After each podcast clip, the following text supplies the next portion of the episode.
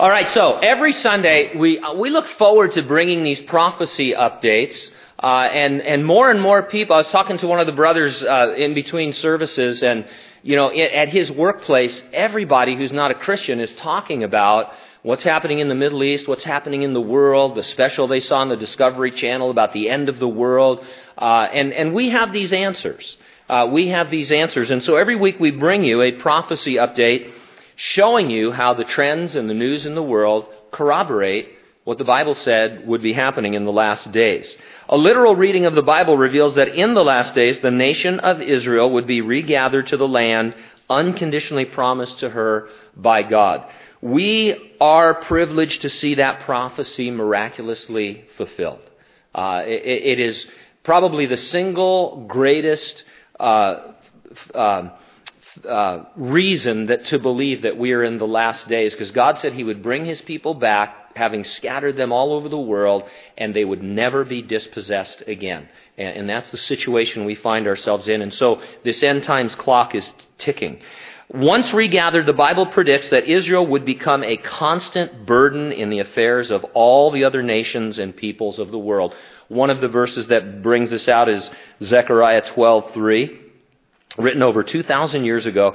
Uh, the prophet says, It shall happen in that day that I will make Jerusalem a very heavy stone for all peoples. All who would heave it away will surely be cut in pieces, though all the nations of the earth are gathered against it.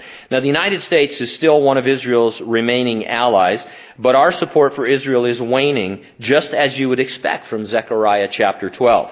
On February 19, a website that reports on the United Nations posted a story titled, in sharp reversal, U.S. agrees to rebuke Israel in Security Council. Here is an excerpt from that article. It says, the U.S. informed Arab governments Tuesday it will support a UN Security Council statement reaffirming that the 15 nation body, quote, does not accept the legitimacy of continued Israeli settlement activity. Just this morning, ABC News reported uh, that Hillary Clinton has come out. She said this before, but she said it again. Uh, the United States considers the Israeli settlements in this area that belongs to them uh, illegitimate. Uh, and so it's very interesting. In an opinion piece, Jeffrey Kuhner of the Washington Times commented on this. Here's some of what he wrote, and I quote President Obama is siding with Israel's enemies.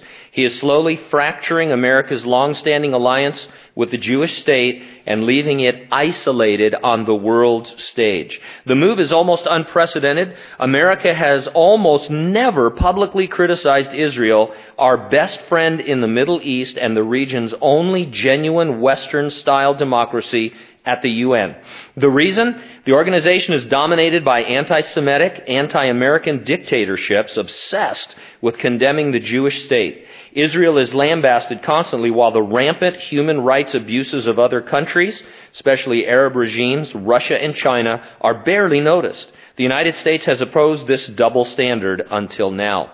Israelis rightly will conclude that Obama is willing to betray a pivotal pro American ally in order to appease the Arabs. Radical Islamicists also will realize that Washington's support is fickle. Their dream of driving the Jews into the sea no longer seems unattainable. In fact, now it is entirely possible. Kuhner goes on to uh, state that it is very likely that the Muslim Brotherhood will gain control of Egypt. Their stated purpose is to establish an Iran style theocracy. They want the restoration of an Islamic empire that stretches throughout the Middle East into all of Europe. And they have openly called for the destruction of Israel. Back in August of 2010, a website called Muslim Matters reported on declining support for Israel in the United States and other nations. Citing a survey carried out by pollster Stanley Greenberg and sponsored by an American Jewish group called the Israel Project, they found that, and I quote, in August of 2009, 63% of Americans polled said that the U.S. does need to support Israel. In June of 2010, 58% of respondents shared the same view. By July, only 51% said the U.S. needed to support Israel. Greenberg's data showed similar findings among public opinion in Germany and Sweden. Only 19% of German respondents said they felt warm or very warm feelings toward Israel, while 50% responded that they experienced very cold or unfavorable feelings toward Israel. The survey also showed Germans favored Palestinians over Israel, with 26% saying they felt warm or very warm feelings towards them, and 39% feeling cold or very cold feelings towards the Palestinians.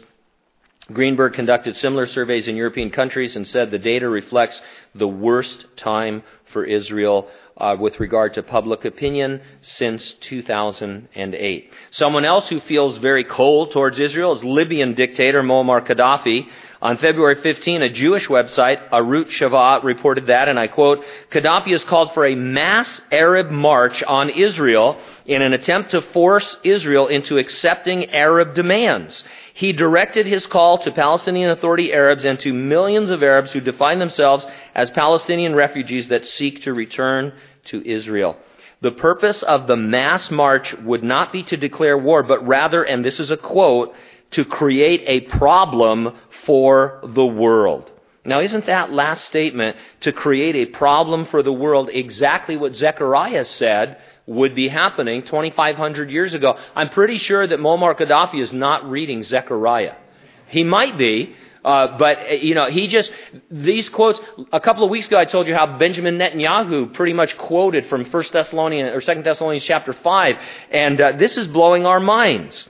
As always, we're not predicting anything. We're simply pointing out that the news and the trends in the world are exactly what you'd expect if these were the last days spoken of in the Bible. If you were just reading the Bible, you didn't know anything else about what was going on in the world, you'd read it and you think, wow, I bet Israel is a nation again and all the nations of the world are lined up against her. And then you would read the newspaper or log in, however you get your news, and you'd find that this is exactly true. Especially since there are so many other signs we cite all the time the advancements in technology that make it possible for human beings to be chipped or otherwise marked, just like the Apostle John said in the first century. We often cite a movement towards a single world currency and a cashless global society. And we often cite the alignment of specific nations against Israel, led by Russia and Iran, just like the Bible says in Ezekiel 38 will happen in the last days again this morning. So hard to keep up with the news. Iranian warships are moving through the Suez Canal to position themselves against the nation of Israel. At some point, even the most hardened skeptic must admit that things are lining up exactly the way the Bible said they would. Are you ready for the return of Jesus Christ? That's the question. Fulfilled prophecy aside, nothing needs to occur before Jesus can return to resurrect and rapture his church and take us home to be with him until uh, before the great tribulation begins. That event, the rapture, is always presented as imminent, meaning it could occur right now with nothing else needing to be fulfilled. Get ready, stay ready, keep looking up because ready or not, Jesus is coming. Amen?